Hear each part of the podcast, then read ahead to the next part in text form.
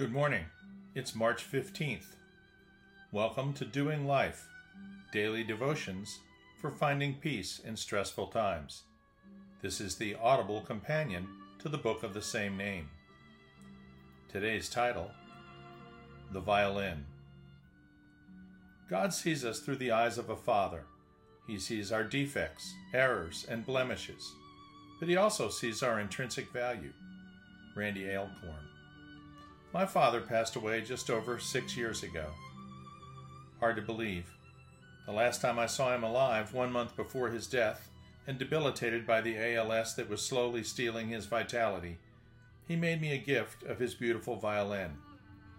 My father had played it, literally, for 70 years. Almost all of that time was at home, practicing. He was a chemical engineer by training and worked in marketing for Ethyl Corporation his entire working life.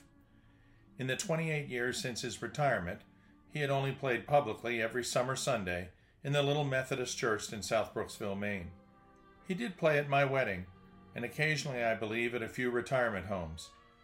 I think he would tell you that he was never very good, but I can tell you that he was better than most. He played only his mass production high school violin made in 1928, until in 1986 he decided to spend some money and purchase a good quote unquote instrument. The violin he bought in Philadelphia is a 1956 Louis Ganora from the famous violin region of Monfalcone, Italy, near the Slovenian border on the Gulf of Trieste.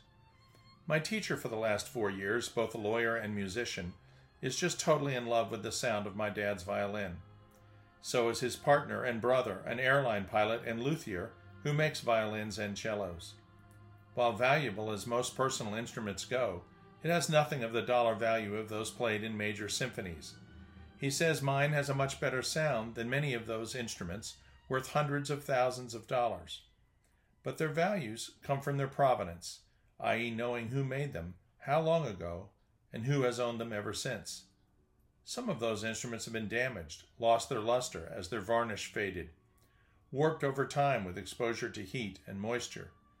But if adequately restored, that damage wouldn't even be detectable, nor alter the provenance, and thus the value. As I work every night for at least an hour to bring out the beautiful sound that springs from the instrument whenever my teacher takes the bow, or when my father took it in my memory, it has occurred to me that our value is determined in a similar fashion. For those of us that believe the Bible, we know that we were fearfully and wonderfully made. Psalm 139:14. By a God who saw fit to make us in his or her image. Genesis 1:27. Despite being made in that image, our reflection of the Creator became flawed, warped as it were by our perpetual defiance. God gave us a way to reclaim the original image, as it was in the Garden of Eden before Adam and Eve sinned. That way, of course, is the way faith in his Son, Jesus Christ. Jesus is the way, the truth, and the life, and those who accept him are given his righteousness before God. Ephesians 4:24. They are in effect restored to life. Our identity is in Christ and Christ alone. It is he, via the Holy Spirit, that has indwelt us ever since we accepted his gracious offer of forgiveness. Christ is from everlasting to everlasting, the Alpha and the Omega, the great I am, and that Moses heard from the burning bush. We not only know who made us, but we know our provenance as well. We have always been the clay and he the potter. But since the incarnation, perfect life, sacrificial death, and resurrection of his Son, we have been adopted into his family as sons and daughters. Our value is inestimable. The Creator made us, and we belong to him for eternity since he knew us before we were formed in the womb.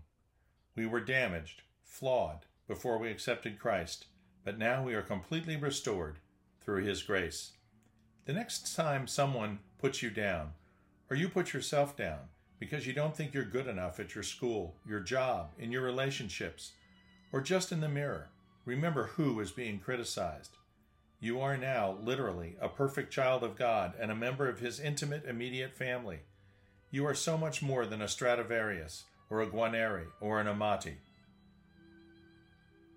Heavenly Father, thank you that while we were yet sinners, you offered us salvation through your Son, and granted us perfect righteousness in your eyes. Help us not to forget our value, and especially to not forget what determined it. We can live abundantly because we know that you love and value us above everything else, no matter what the world may say. Amen.